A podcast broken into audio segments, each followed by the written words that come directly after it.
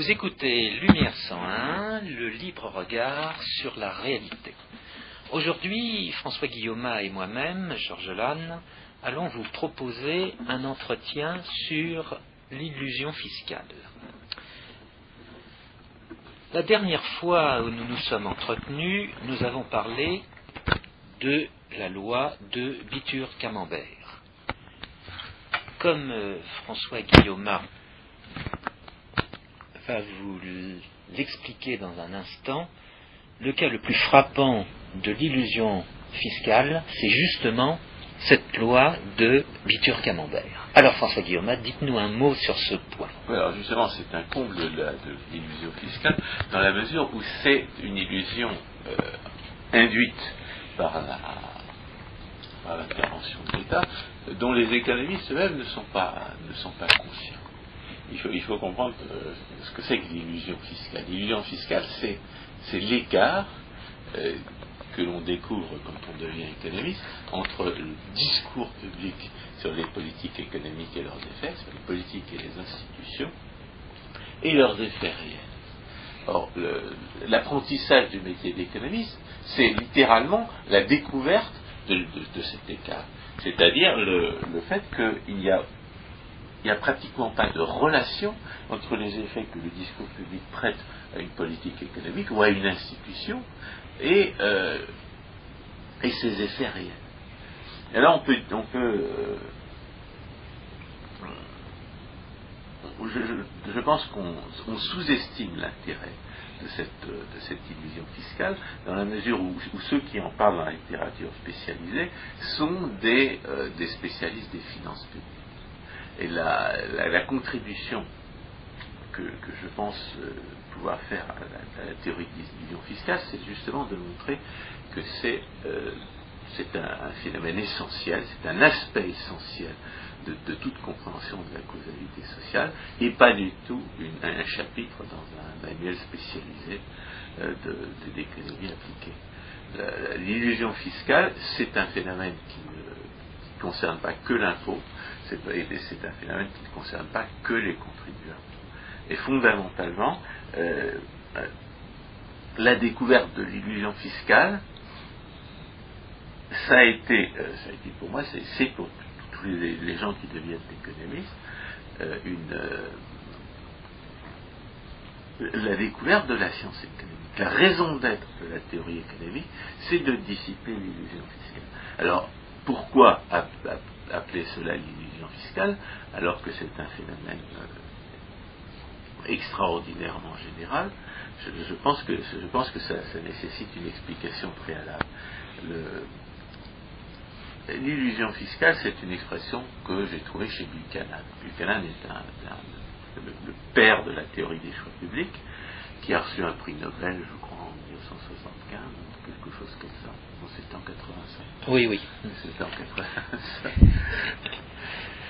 Donc, il a, il, a, il a créé la théorie des choix publics, et moi j'ai étudié la théorie des choix publics avec euh, Alain Wolf-Esperger à, Sciences Po, et c'était, c'était une véritable découverte. Dans les années, euh, à l'époque de ce qu'on appelait les nouveaux économistes, les nouveaux économistes cherchaient à introduire euh, cette, cette, notion qui, dans les économistes mathématiciens sont si peu familiers, qui est de qui, l'idée d'étudier euh, la redistribution politique elle-même comme objet de la, science économique, et, qui, est, euh, le fond de ce qu'étudie la théorie des choix publics.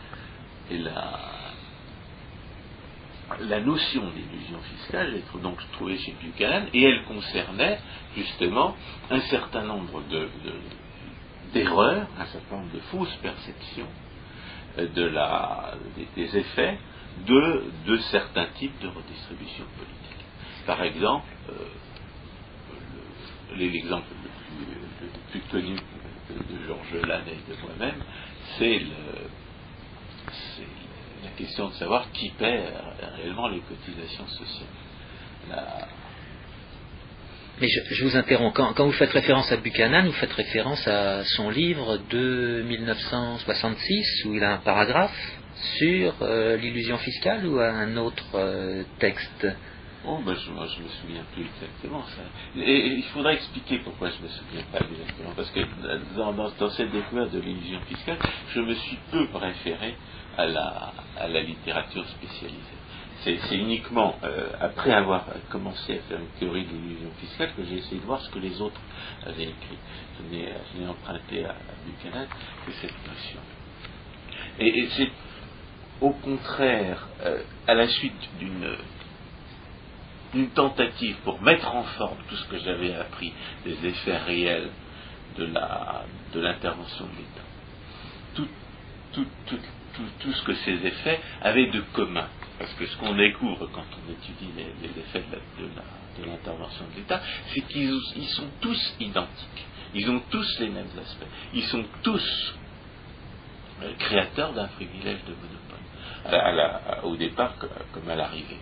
C'est-à-dire que l'impôt place des, certaines entreprises dans une situation de concurrence déloyale et la subvention place aussi certaines entreprises dans une, situation de concurrence déloyale. C'est-à-dire que l'impôt est, est, monopoliste et le monopole est fiscal. C'est-à-dire que lorsque vous interdisez certains échanges, eh bien vous volez une partie de la population au profit supposé d'une autre partie de la population. L'intervention de l'État euh, donc, euh, est forcément redistributive, et comme nous l'avons vu la dernière fois à propos de, la loi de Bitur-Camembert, elle est nécessairement destructrice. Et, elle n'a pas d'autres effets finalement, l'intervention de l'État. Elle vole et elle détruit. Et elle détruit à la hauteur de ce que nous avons vu la dernière fois, c'est-à-dire la totalité de ce dont elle s'empare. Et alors, euh, en, découvrant que les, que, les différents aspects, que les différentes interventions de l'État, sous leurs différents aspects, derrière les différentes rationalisations, les, différents discours et les différentes erreurs qui prétendaient la, justifier, avaient toujours, avaient toujours rigoureusement les mêmes effets. J'ai voulu faire une théorie générale de l'interventionnisme. Et parmi les effets euh, inéluctables et généraux de l'intervention de l'État, j'ai découvert la création d'une euh, illusion systématique sur, sur ces effets. C'est-à-dire que l'intervention de l'État a certains effets, et parmi les effets en question, l'intervention de l'État crée une illusion sur les effets en question l'État intervient, l'intervention vole les uns euh, et, donne aux autres, elle détruit la production, et le discours public se trompe systématiquement sur, l'identité des victimes, sur l'identité des bénéficiaires, sur l'ampleur des, pillages et des butins, et sur l'ampleur des destructions. Et la loi de Bitur-Camembert vise euh, à, à, dissiper l'illusion sur l'ampleur des, destructions. Et mon, expérience de, l'apprentissage de la théorie économique, c'est de découvrir que la théorie économique est spécifiquement là pour apprendre euh, à, l'apprenti économiste, à l'étudiant en économie, à percer l'illusion fiscale c'est-à-dire à, n'être pas dupe de, ces effets, euh, de, cet écart qui existe, de cette, erreur que le, discours public euh, commet constamment quant aux effets réels des politiques et des institutions. Alors, cet, écart a deux sources fondamentales. Il y a le sophisme, sophistique étatiste, c'est-à-dire euh, dont nous avons un petit peu parlé la dernière fois, c'est-à-dire les, rationalisations que les économistes ou les non-économistes peuvent donner à euh, à l'intervention de l'État, ce qu'on a appelé les sophismes comptables, c'est-à-dire les sophismes qui consistent à, prêter aux chiffres officiels une valeur qu'ils n'ont pas dans les, dans les conditions institutionnelles qui sont les siennes. Et puis il y a les sophismes anticomptables qui consistent à ne pas prendre en compte euh, des, éléments pertinents. Alors le sophisme comptable, ça consiste, comme on l'a dit euh, la dernière fois, a décrété que, les services de l'État valent autant que la charge pécuniaire qu'elles infligent aux contribuables. Euh, sophisme, l'a très bien identifié comme tel. On sait très bien que les services de l'État valent moins que la charge pécuniaire qu'elles infligent aux contribuables, parce que euh, justement, le contribuable, il faut lui voler l'argent pour le forcer à payer. Le sophisme anti-comptable, c'est tout ce que dénonçait Frédéric Bastiat. C'est-à-dire, on dit l'homme euh, de l'État distribue de l'argent, il, fournit des services, c'est ce qu'on voit. Il prend l'argent pour distribuer ses services, pour, pour euh, dépenser cet argent, eh bien, il faut bien qu'il le prenne quelque part, c'est ce qu'on ne voit pas. Et une bonne partie du discours sophistique public euh, consiste à occulter des, chiffres pertinents. J'emploie à, dessein le, mot chiffre qui appartient au langage des technocrates pour, euh, signaler par exemple une étude que j'ai récemment vue sur les inégalités aux États-Unis qui a été, qui a été faite par un, Français qui vit là-bas, qui s'appelle Mathieu Bouchery, et qui montrait bien que, les, que le, discours français sur les, les, insupportables inégalités en question, en réalité, ne tenait absolument pas compte de, la réalité du niveau de, vie des, de ceux qui se passent pour pauvres, notamment le fait que les, les, familles pauvres aux États-Unis ont, ont, des, des, logements qui, chez nous, sont des logements euh, de la classe moyenne, et aussi un, très grand nombre de distributions que les, que les pauvres reçoivent aux États-Unis et dont les, dont les, propagandistes du socialisme en France font comme si elles n'existaient pas. Alors ça, ce sont des sophismes, c'est ce que j'appelle des sophismes anticomptables, qui consistent à ne pas tenir compte de, des chiffres, des statistiques pertinentes telles que les, hommes de l'État peuvent, euh, les recenser et, dont ils peuvent discuter entre eux. Mais ça, ça n'est pas. Euh, ce discours sophistique-là, il est effectivement à l'origine d'une illusion fiscale, mais ce n'est pas. L'illusion fiscale telle que j'ai telle que j'ai choisi de, l'explorer. L'illusion fiscale telle que j'ai choisi de l'explorer, c'est l'illusion qui naît de l'intervention de l'État, qui naît du fait que les, que les, que les gens ne, ne, subissent pas les conséquences de leurs actes et qu'ils n'ont pas le pouvoir de décision sur les, sur les, sur les avantages et les inconvénients qu'ils reçoivent. Alors c'est là où on peut donner une définition précise que vous proposez, vous l'avez évoqué en, préliminaire, l'illusion fiscale est l'écart insoupçonné entre les effets réels des politiques et des institutions, tels qu'une réflexion systématique permet de les connaître, et l'idée que s'en fait l'opinion. Alors je, viens de décrire les, sources sophistiques de l'illusion fiscale. Moi, ce que j'ai tenté d'explorer, ce sont les sources institutionnelles, ce sont les, sources telles que la théorie économique permet de les découvrir. et notamment la réflexion à l'équilibre. Alors justement, et c'est le deuxième, euh, disons, alinéa de, la définition euh, que vous proposez, l'illusion fiscale est le produit à la fois intellectuel et pratique de l'étatisme. Il y a un ressort secret de l'illusion fiscale systématique. Ce ressort est que l'étatisme fausse la prise de décision, et en la faussant, il fausse en même temps l'intérêt que les gens ont à s'informer. Voilà. C'est l'idée fondamentale qui est tout à fait reconnue par les économistes en espèce, c'est celui d'ignorance rationnelle. et c'est pour ça que je suis obligé de. Je à la conclusion provisoire, j'espère que, peut-être on m'aidera à, y renoncer, mais c'est que les économistes dans une société libre ne serviraient à rien. Pourquoi est-ce que l'économiste dans une société libre ne servirait à rien? Parce que le, rôle de l'économiste, c'est de, dissiper l'illusion fiscale, c'est-à-dire de, connaître, de rendre compte de l'écart entre, les effets réels des politiques économiques et, leur effet tel qu'en parle le discours public, et à partir du moment où il n'y a plus de politique économique, c'est-à-dire à partir du moment où on est dans une société libre, l'économiste ne sert à rien par définition.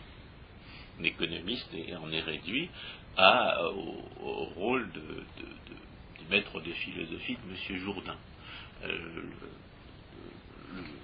financier, le commerçant pratiquent leur métier, et puis l'économiste, c'est le,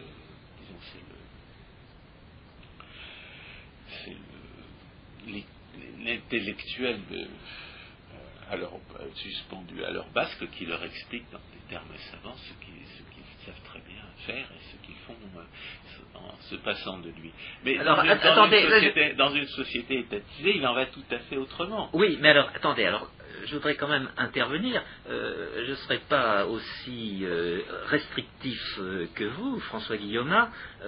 je reviendrai à, l'étymologie de économie, qui, est qui fait référence aux règles d'organisation de la maison. selon moi, l'économiste, dans une économie libre, a la raison d'être de réduire l'ignorance de chacun sur euh, l'organisation euh, spontanée dans laquelle il se trouve, étant donné l'ignorance de chacun sur cette organisation. Et certes, euh, le marché est la meilleure source pour donner des informations nouvelles aux uns et aux autres, mais c'est à chacun de traiter ces informations pour mettre au point euh, des organisations euh, efficaces qui elles-mêmes permettront, disons, d'améliorer cette découverte perpétuelle de la réalité dans laquelle on se trouve. Le problème, c'est de savoir si Hayek a entièrement raison ou seulement à moitié raison. Parce que Hayek, ce qu'il dit, c'est que euh, finalement, les institutions, la pratique, la pratique des métiers, la pratique juridique notamment, euh, nous fournissent euh, spontanément des solutions aux problèmes d'organisation privée. Parce que lorsque vous avez, lorsque vous subissez les conséquences de vos décisions, vous êtes un, vous êtes un financier, vous voulez, vous êtes obligé de confier une partie de votre argent à des tiers, et vous voulez savoir comment contrôler comment faire en sorte que, ces, gens-là n'abusent pas de cet argent que vous leur avez confié Bien, c'est dans le droit des contrats, c'est dans des millénaires de réflexion sur la, sur sur la pratique juridique que se trouve la solution. Et, si Hayek a entièrement raison, eh bien, ça voudra dire qu'on n'a même pas besoin de savoir pourquoi ces contrats-là euh, euh, ont, cette forme-là. C'est-à-dire que monsieur, Jourdain n'a pas besoin de son maître de philosophie, il a besoin que d'une intuition de ce qui marche et de ce qui ne marche pas pour savoir quels sont les contrats qui vont lui permettre, qui, vont permettre à ses, mandataires d'abuser de, son, capital ou au contraire lui permettre d'exercer un contrôle suffisant. Le problème de l'organisation euh, dans l'étatisme, c'est que justement, les gens qui vont subir les conséquences des différentes formes d'organisation ne sont pas les organisateurs. Et les organisateurs n'en subissent pas les conséquences. Et à partir du moment où, celui qui décide des institutions ne, risque pas son argent, ne, subit pas les conséquences de ses décisions, et c'est par définition que l'étatisme euh, institue brise cette relation entre la décision et ses conséquences, dans certaines limites. L'homme de l'État est une personne privée, l'homme de l'État paye, des factures, il fait semblant de payer des impôts, il a... Euh, il a une vie privée. Mais en tant qu'homme de l'État, l'homme de l'État, c'est celui qui peut imposer aux autres des décisions dont ils ne subiront pas les, dont il ne subira pas les conséquences. Et, l'effet sur la, sur la connaissance, sur l'information de cette, de, cette, de cette, rupture, de, cette relation brisée entre les décisions et leurs conséquences, c'est l'illusion fiscale. Exactement. Alors, nous allons développer davantage. Euh, mais c'est quelque chose qui se, qui se répond dans l'ensemble de la société. C'est quelque chose qui, qui, a les mêmes effets que l'inflation ou, la spoliation légale en ce qui concerne la, destruction des richesses. On parlait, de la, on parlait de la, dernière fois de la loi de Bitur-Camembert. La difficulté principale pour, pour, apprécier les effets de la loi de Bitur-Camembert, c'est que euh, que statistiques publiques n'en rendent absolument aucun compte. Parce que certains coûts ne sont pas, comptabilisés.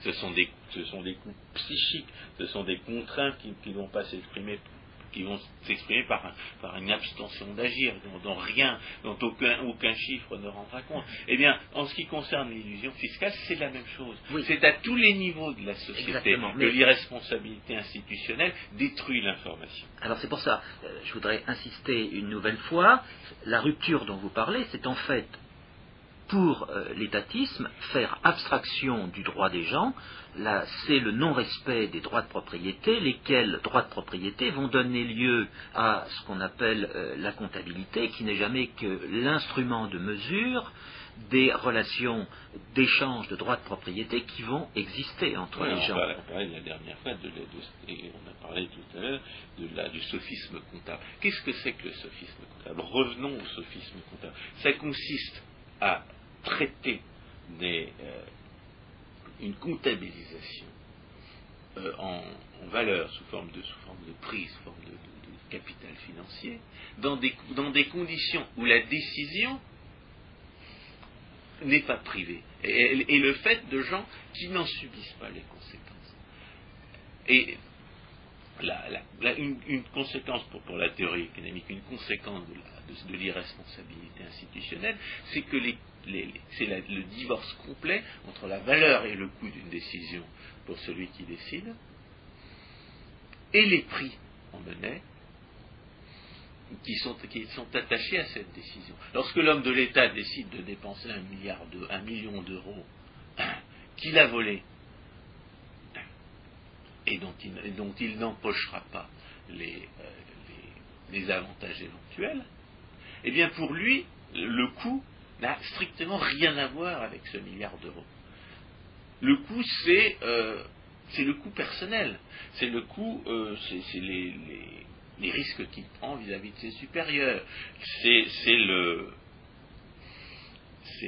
les avantages politiques qu'il pourrait avoir à, à, dépenser cet argent autrement. Et cet argent ne, lui a, ne lui a coûté que les efforts euh, qu'il a entrepris pour obtenir cet argent dans le partage d'un butin qu'il n'a pas, pas lui-même contribué à produire, puisque cet argent, c'est de l'argent volé. Il y a, euh, on peut dire d'ailleurs à cet égard que l'illusion fiscale est une des malédictions de l'argent volé comme la, loi de Bitur-Camembert, est une autre malédiction de l'argent volé. La, première malédiction de l'argent volé dont on parlait la dernière fois, c'est que cet argent volé est entièrement détruit. Et si ce n'est pas lui qui est détruit, c'est son équivalent. C'est-à-dire que pour, obtenir un, euro de butin, eh bien le, le, aura en tendance investi ou pseudo-investi un euro dans les efforts pour obtenir cette part de butin-là. Et, en, parlant, quand on parle de l'illusion fiscale, c'est un autre aspect de cette malédiction de l'argent volé, qui est le fait que l'argent volé ne, coûte pas autant que, la somme d'argent qu'il représente et que, dans la mesure où celui qui, dépense cet argent volé ne, peut pas en empocher les, bénéfices, ça ne lui rapporte pas autant que ce qu'il a dépensé. C'est-à-dire que les, sommes d'argent qui font l'objet d'une comptabilisation ou d'une pseudo-comptabilisation en ce qui concerne les administrations publiques, ces sommes d'argent ne correspondent plus au jugement de valeur, qui sont ceux, qui sont, qui sont ceux des, décideurs au moment où ils décident. Et comment est-ce qu'on arrive à, cette, à une théorisation systématique de, cette, de, cet écart, de ce divorce à la fois entre le les entre, de ce divorce entre les prix en monnaie ou entre les tarifs en monnaie et les coûts et les avantages réels des décisions pour ceux qui décident dans ce cadre étatique, c'est en étudiant la critique de la planification centrale par les économistes autrichiens. C'est une des raisons pour lesquelles on, ne peut pas confiner la théorie de l'illusion fiscale au, domaine spécialisé d'économie appliquée qu'est l'économie publique, c'est que, que, cette théorie, en réalité, est une variante de la critique par Ludwig von Mises de la planification centrale. Alors, avant d'entrer euh, dans euh, cette question, euh, je voudrais que vous disiez un mot euh, concernant euh, l'illusion monétaire. Peut-être que beaucoup d'auditeurs ont à l'esprit présent ce concept d'illusion monétaire qui est servi aux étudiants en première ou deuxième année de sciences économiques et qui a été fortement développé par les monétaristes dans la décennie 50 et dans la décennie 60 l'illusion monétaire qui, n'est jamais qu'une petite facette de ce que l'on dénomme à l'instant euh, l'illusion fiscale, l'illusion fiscale étant le phénomène général.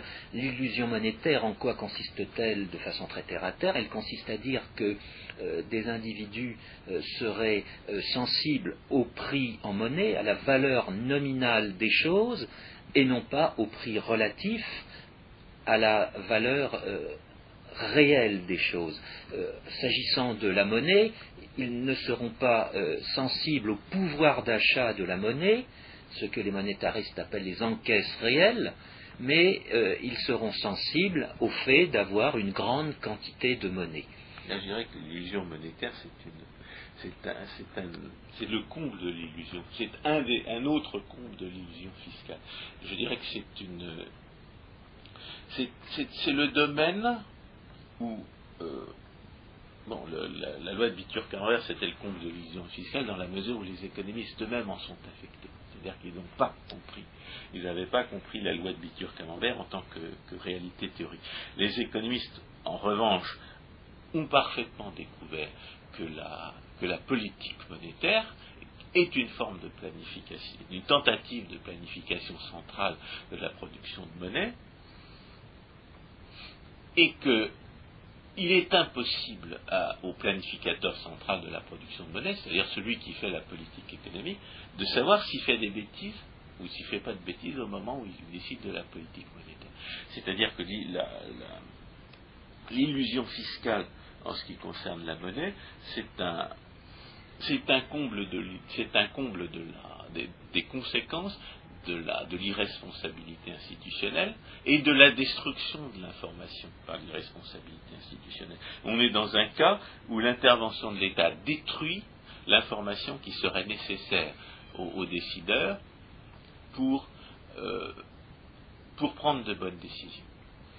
Mais je dirais que c'est d'abord, ça n'est que périphérique par rapport à notre propos, euh, pour deux raisons. D'abord, les économistes sont parfaitement conscients de cette destruction d'informations. Ils savent très bien que la, politique monétaire détruit en elle-même, enfin, les économistes monétaires compétents, je veux dire. Oui, parce que, François, je vous interromps, j'allais dire que justement, Keynes euh, s'est complètement moqué euh, de ce point, et c'est la raison pour laquelle Rueff, dans ses articles de 1947, critiquera et je dirais mettra, réduira à néant la théorie générale de Keynes. Donc beaucoup d'économistes sont piégés par euh, cette question de l'illusion monétaire, ils en sont eux-mêmes les otages. mais je veux dire, c'est qu'il y, a quand même des économistes qui n'en sont pas victimes. Donc les économistes compétents savent très bien que la, politique, des institutions de la politique monétaire détruisent, détruisent l'information nécessaire euh, pour euh, l'information qui serait nécessaire pour faire une bonne politique monétaire. Et l'illusion est plutôt, euh, tient plutôt un refus de connaître une théorie qui est disponible. Et l'autre raison pour laquelle euh, cette euh, l'illusion monétaire est, périphérique par rapport à notre propos, c'est que tout simplement, c'est tellement compliqué, c'est tellement, c'est si indirect, les effets de, la, l'intervention de l'État en matière de monnaie sont si indirects que pour citer Keynes, justement, pas un, homme sur un million n'est capable de, les comprendre. Donc si on veut faire comprendre ce que c'est que l'illusion fiscale, c'est peut-être pas le meilleur exemple. Si, on veut donner un exemple d'illusion fiscale, on peut prendre les subventions au transport, par exemple, ou les subventions au logement on a récemment discuté euh, d'une exemption fiscale pour, l'acquisition des logements. Or, le problème qu'il s'agissait de résoudre, c'était euh, une, pénurie de logements, plutôt une, hausse des, prix du logement qui traduit un, défaut, une insuffisance de l'offre par rapport à la demande. Et l'effet de cette subvention au logement, c'est ça va être de renchérir les logements. Pourquoi? Parce que la subvention va se retrouver incorporée dans le prix des logements. Euh, concrètement, la subvention va gonfler l'offre, va gonfler la demande, alors que ce qu'il s'agirait de faire pour résoudre le problème, c'est au contraire de libérer l'offre. Ce qu'on ne fait pas. L'offre est, artificiellement raréfiée par des réglementations d'urbanisme, et ce que propose de faire le gouvernement, c'est au contraire de, donner aux, acheteurs les moyens d'acheter encore davantage, ce qui ne peut que faire monter les prix. Le résultat, c'est quoi?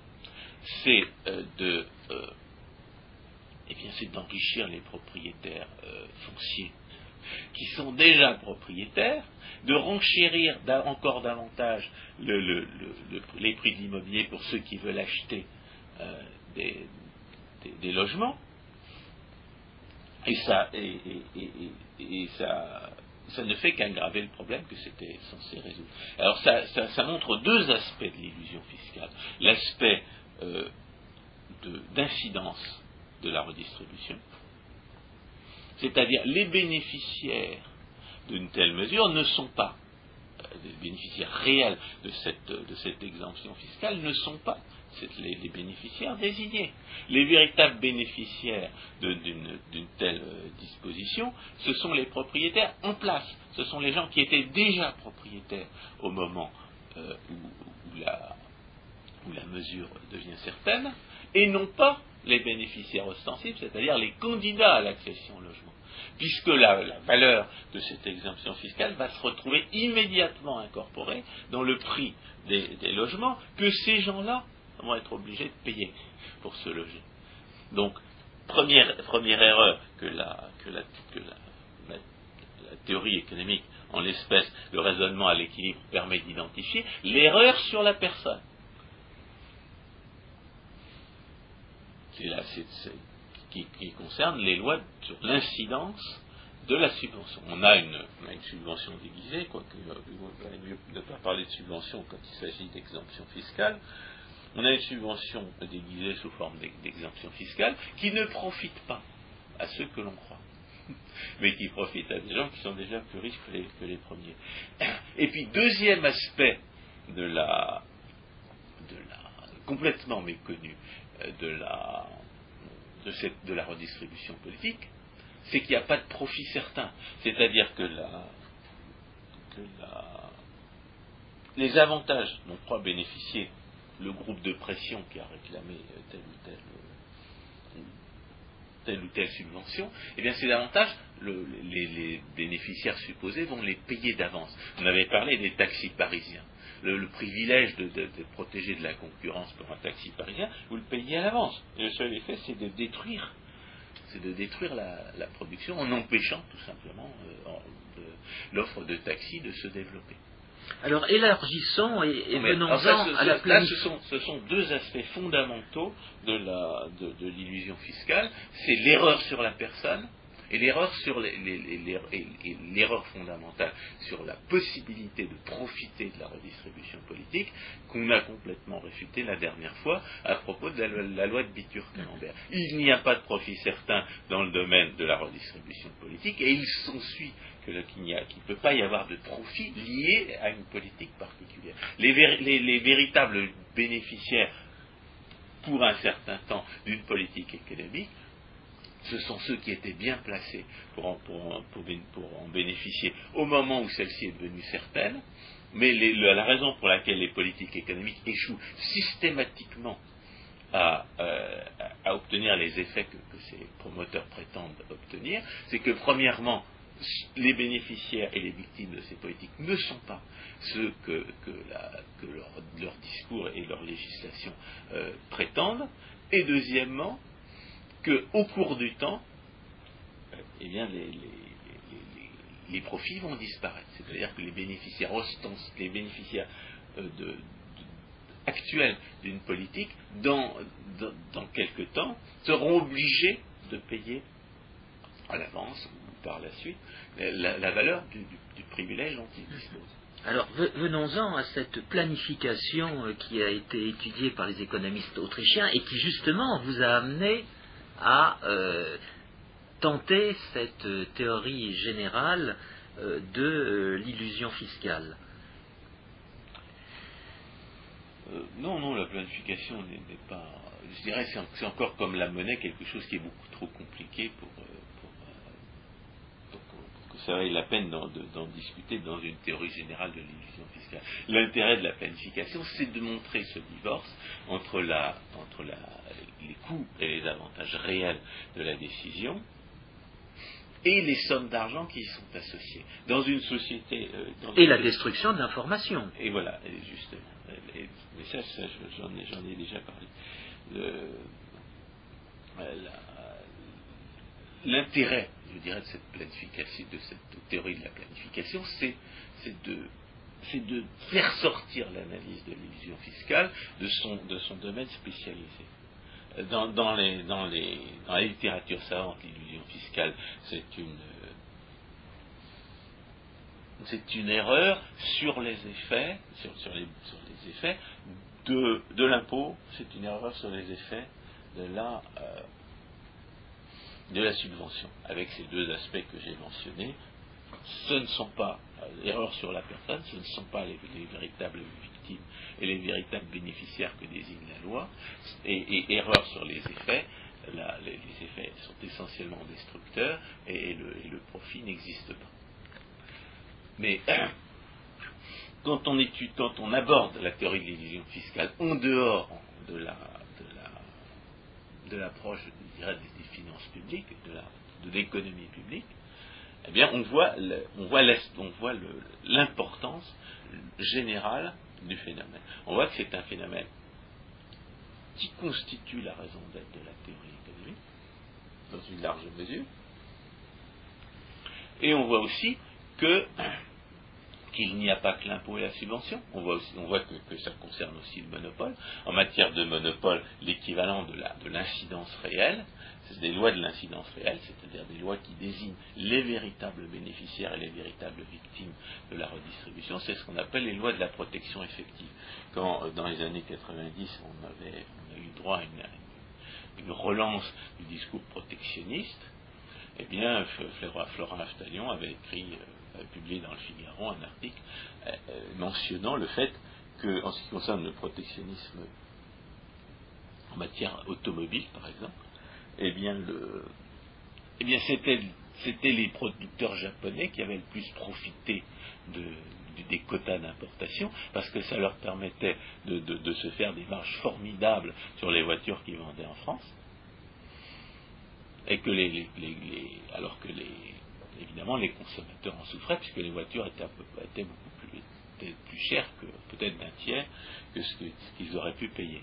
Donc, dans le, discours protectionniste était mensonger quant aux bénéficiaires et quant aux victimes du protectionnisme en matière automobile, puisqu'il y avait des salles étrangers qui en profitaient et qu'il y avait des gentils nationaux qui en souffraient. Le protectionnisme est essentiellement un discours euh, mensonger sur les, bénéficiaires et les, victimes euh, de, la de cette forme de redistribution politique. Peut-on dire qu'il manque de bonne foi? Oui, mais c'est ce que j'ai appelé les sources sophistiques. Non, il ne manque pas de bonne foi.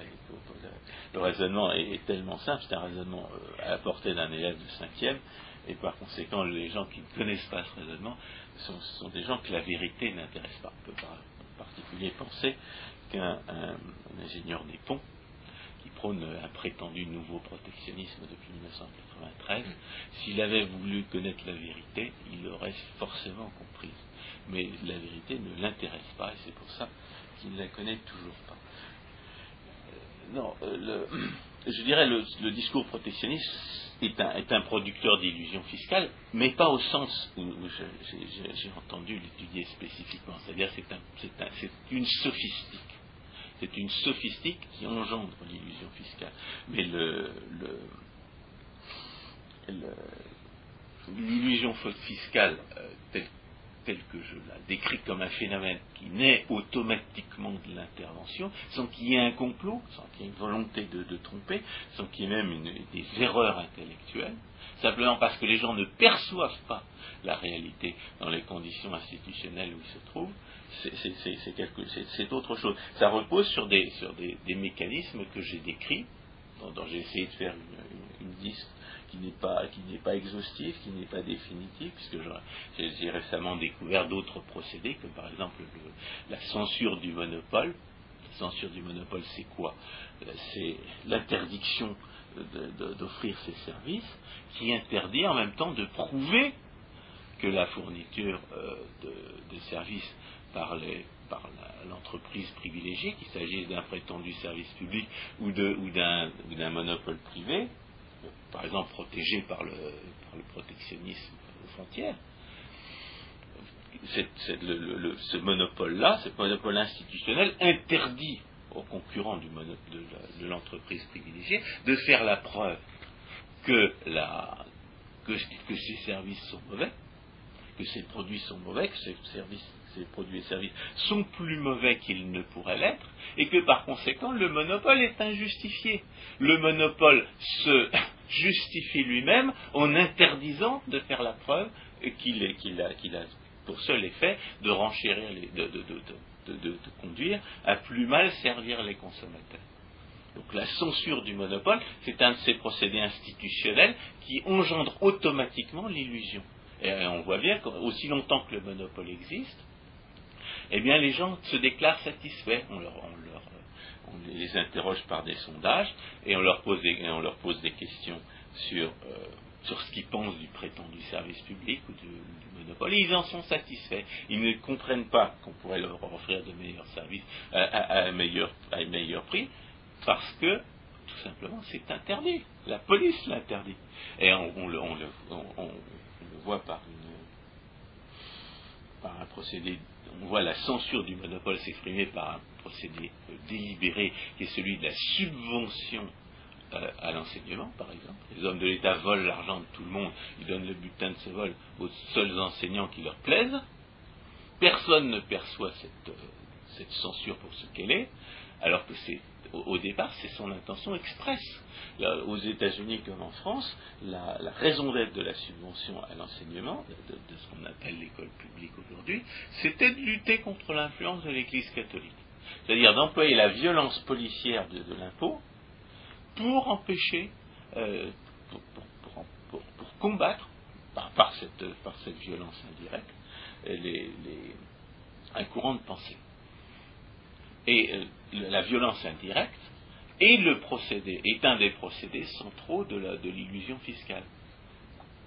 Rappelons que quand on parle de monopole, implicitement on fait référence au monopole réglementaire qui interdit à tout entrepreneur qui voudrait euh, produire un service qui paraîtrait substituable à des consommateurs de le faire.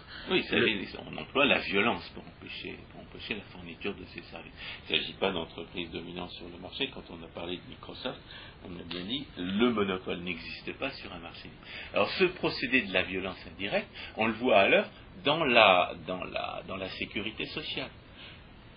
Les hommes de l'État euh, vont voler l'argent pour entretenir la sécurité sociale dans, le bureau du, dans le bureau du patron.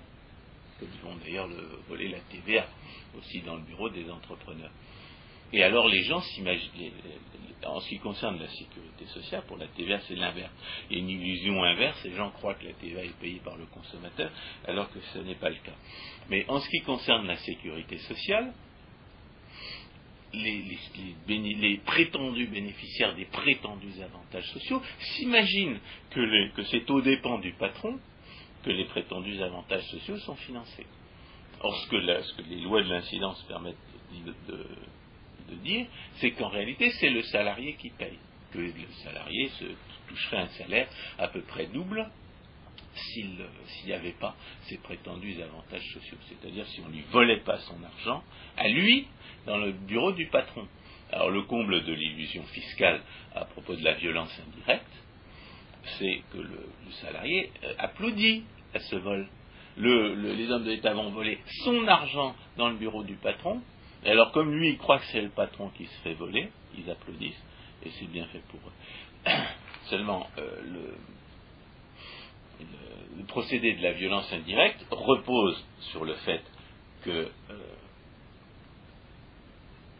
vous pouvez parfaitement appauvrir l'une des, deux parties à un échange en faisant violence à l'autre. Vous en, matière de protectionnisme, vous interdisez aux salles étrangères de nous vendre leurs mauvais produits, et le résultat, c'est que le gentil national, il est obligé de payer euh, un tiers trop cher ses automobiles. Donc vous faites violence au consommateur national indirectement en envoyant des, douaniers pour, empêcher l'entrée des voitures, euh, des voitures japonaises. Donc ce procédé de la violence indirecte, il est, absolument caractéristique de, l'illusion fiscale dans la mesure où on ne voit pas, on ne voit absolument pas qui est si on n'est pas économiste, si on, ne raisonne pas spécifiquement en, termes de, quasi-comptabilité euh, dite nationale ou, en termes de, tendance à l'équilibre, eh bien, on ne voit tout simplement pas qu'on est soi-même victime ou bénéficiaire d'une politique de redistribution. Parce que c'est ailleurs que l'intervention de l'État, ostensiblement et même légalement, s'applique. Je dis légalement parce qu'il y a un autre procédé de la, d'illusion fiscale qui s'appelle le leurre de la loi et qui est, justement à l'œuvre en ce qui concerne la, la sécurité sociale, qui est la pseudo-distinction entre la part patronale et la part salariée des, des, prétendues cotisations sociales. Le leurre de la loi, c'est une, c'est, un, c'est une diversion qui a, qui pour effet et pour but, présumé, de faire de, créer de faux débats, de faux enjeux. C'est en réalité ce sont les, lois de l'incidence qui déterminent qui du patron et du salarié, en l'espèce c'est le salarié, va payer les cotisations sociales. Le, le, leurre de la loi détourne l'attention sur une distinction qui va être de, pure forme réglementaire entre la part patronale et la part salariée, avec pour effet de détourner l'attention du, monopole, par exemple, du fait que, le, l'assuré social paierait deux fois moins cher s'il n'avait pas affaire à un monopole étatique, un monopole public. Et puis, euh, on fait croire aux salariés qu'il ne paie qu'un tiers de, ce qu'il paie en réalité. C'est-à-dire qu'on le trompe sur le, montant des charges qui, qui, lui sont infligées. Et sur, le, et sur le salaire qu'il recevrait en l'absence des charges en question et, à cette occasion, on va pratiquer une, fausse comptabilité où on essaiera d'établir une comptabilité qui ne sera pas comparable à celle la, la, la comptabilité n'a aucun sens. On, nage en plein sophisme comptable au sens de, François-René Rideau, dans la mesure où euh, cette comptabilité ne correspond en rien au, coût, au coût réellement subi. Et ça, c'est une conséquence du fait qu'il a pas de, que les coûts sont toujours associés à la décision concrète Tandis que les, sommes d'argent, elles, on peut les voler. C'est-à-dire qu'on peut en disposer alors qu'on ne les a pas produites, et, on peut les dépenser alors qu'on n'en profitera pas personnellement. C'est toujours ce divorce entre les, décisions et leurs conséquences qui, euh, engendre l'incapacité de, comprendre quels sont euh, ces véritables effets. On n'a pas intérêt à s'informer quand on subit euh, à titre impuissant les décisions des autres, et on n'a pas intérêt à s'informer quand on ne subit pas les conséquences de ces décisions. C'est notamment une des raisons pour lesquelles on, pourrait en parler à, propos de la, sécurité sociale ou de la régulation en matière de, en matière de risque, que c'est un leurre complet que de croire que l'État pourrait réguler quoi que ce soit. Et les hommes de l'État sont institutionnellement irresponsable, alors qu'il n'y a que la responsabilité qui permette la régulation sociale. Que ce qu'on appelle les, problèmes de société, c'est précisément les problèmes qu'on ne peut pas résoudre parce que le pouvoir de décision a été usurpé par des gens qui n'ont pas intérêt à ce qu'ils soient résolus et qui n'ont même pas intérêt à s'informer sur la bonne manière de les résoudre. Mais on peut dire aussi qu'il y a cette méthodologie des économistes majoritaires, c'est-à-dire qui ne sont pas euh, de la tendance des économistes autrichiens, qui raisonnent en termes de résultats et non pas en termes d'action humaine. Car c'est cela le problème qui se pose. Les coûts auxquels vous faites référence, ce sont... Des véritables coûts. C'est-à-dire qu'on a des économistes mathématiciens qui reconnaissent que le coût est un coût d'opportunité, c'est-à-dire la valeur de ce à quoi on renonce au moment d'agir, mais qui ne raisonnent pas en termes d'action et qui vont, avoir tendance à réifier la valeur et le coût, c'est-à-dire à les réduire à des sommes d'argent, indépendamment des conditions institutionnelles dans lesquelles on fait usage des sommes, d'argent en question. C'est-à-dire qu'on a, a, typiquement, euh, dans, une, approche théorique, une, tendance à ne pas tenir compte des conditions institutionnelles dans lesquelles le, coût et, la valeur apparaissent, et à commettre de façon, euh, de spontanée, presque inconsciente, ce sophisme comptable qui est en réalité un des aspects de l'illusion fiscale et qui est un aspect d'autant plus dangereux de l'illusion fiscale qu'il donne l'impression d'être scientifique, il fournit une, fausse précision dans, la mesure, alors qu'en réalité, on ne sait pas ce qu'on mesure. On ne sait pas du tout ce qu'on mesure. Alors, les, les,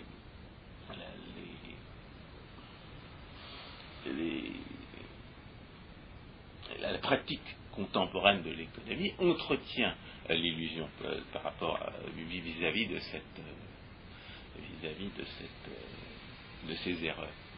La pratique technocratique, bien entendu, parce qu'elle ne vit que de, chiffres officiels et tient absolument aucun compte des conditions institutionnelles dans lesquelles ces, chiffres sont formés, et la pratique des économistes mathématiciens, justement parce qu'ils ne raisonnent pas en termes d'action humaine. Alors qu'est-ce qui reste, je dirais, dans, la littérature spécialisée, dans ce qu'on essaie de dépasser euh, avec cette, théorie de l'illusion fiscale généralisée? En deux minutes, François. C'est euh, c'est la théorie de l'illusion fiscale telle que Ricardo l'a inventée, c'est-à-dire les discussions sur les, sur les, illusions concernant les charges publiques et, les avantages de, l'impôt associés euh, à l'emprunt. Euh, les hommes de l'État distribuent aujourd'hui de l'argent que leurs successeurs voleront demain, et ça leur permet de faire croire à, une gratuité qui n'existe pas. Ça leur permet de distribuer plus d'argent euh, aujourd'hui qu'ils n'en volent aujourd'hui, et par conséquent de faire croire, d'entretenir le mythe de l'État Père Noël, de, cacher la main rude dont parlait Frédéric Bastiat, celle qui prend, puisque celle qui prend, non, seulement on ne la voit pas, mais elle n'a pas encore agi autre économiste. Autre, aspect de l'illusion fiscale que l'on reconnaissent les économistes, que celui dont on a parlé à propos de, des cotisations de sécurité sociale. J'ai récemment lu un, texte écrit par des étudiants suédois sur le, système de retraite euh, en Suède. Euh, c'est un, texte qui tient, qui, qui parle de l'illusion fiscale relative aux cotisations sociales, tel qu'on vient d'en parler, à propos de la violence indirecte et du leurre de la loi? Mais il y a, les, théoriciens des choix publics, en général, euh, ont identifié un autre euh, aspect qui, est, qui, euh, engendre un autre aspect de la décision publique qui engendre systématiquement de l'illusion fiscale, c'est la concentration des avantages et la dispersion des charges. Lorsqu'un lobby bien concentré réussit à obtenir une, forme de redistribution politique, il arrive à, faire subir à l'ensemble de la population, ou à une partie assez substantielle de cette population, la, charge de cet avantage, de sorte que euh, eh bien, cette partie-là n'a pas intérêt à s'informer à la hauteur de, l'enjeu, euh, comme, le, groupe de pression a intérêt à s'informer. C'est-à-dire que les groupes de, pression est, beaucoup plus au courant de ce qu'il fait, en dépit des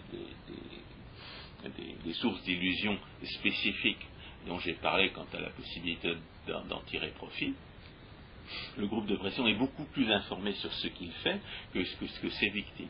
Donc, euh, le procédé, pour autre procédé d'illusion fiscale, la dispersion des charges et la concentration des avantages. François Guillaume, merci beaucoup pour ces exemples. Je pense que le sujet euh, n'est pas clos et que nous aurons l'occasion d'y revenir. chers auditeurs, j'espère qu'à l'avenir, vous allez être sensibles à cette illusion fiscale dans laquelle vous êtes enveloppés et que vous saurez y réagir. Merci.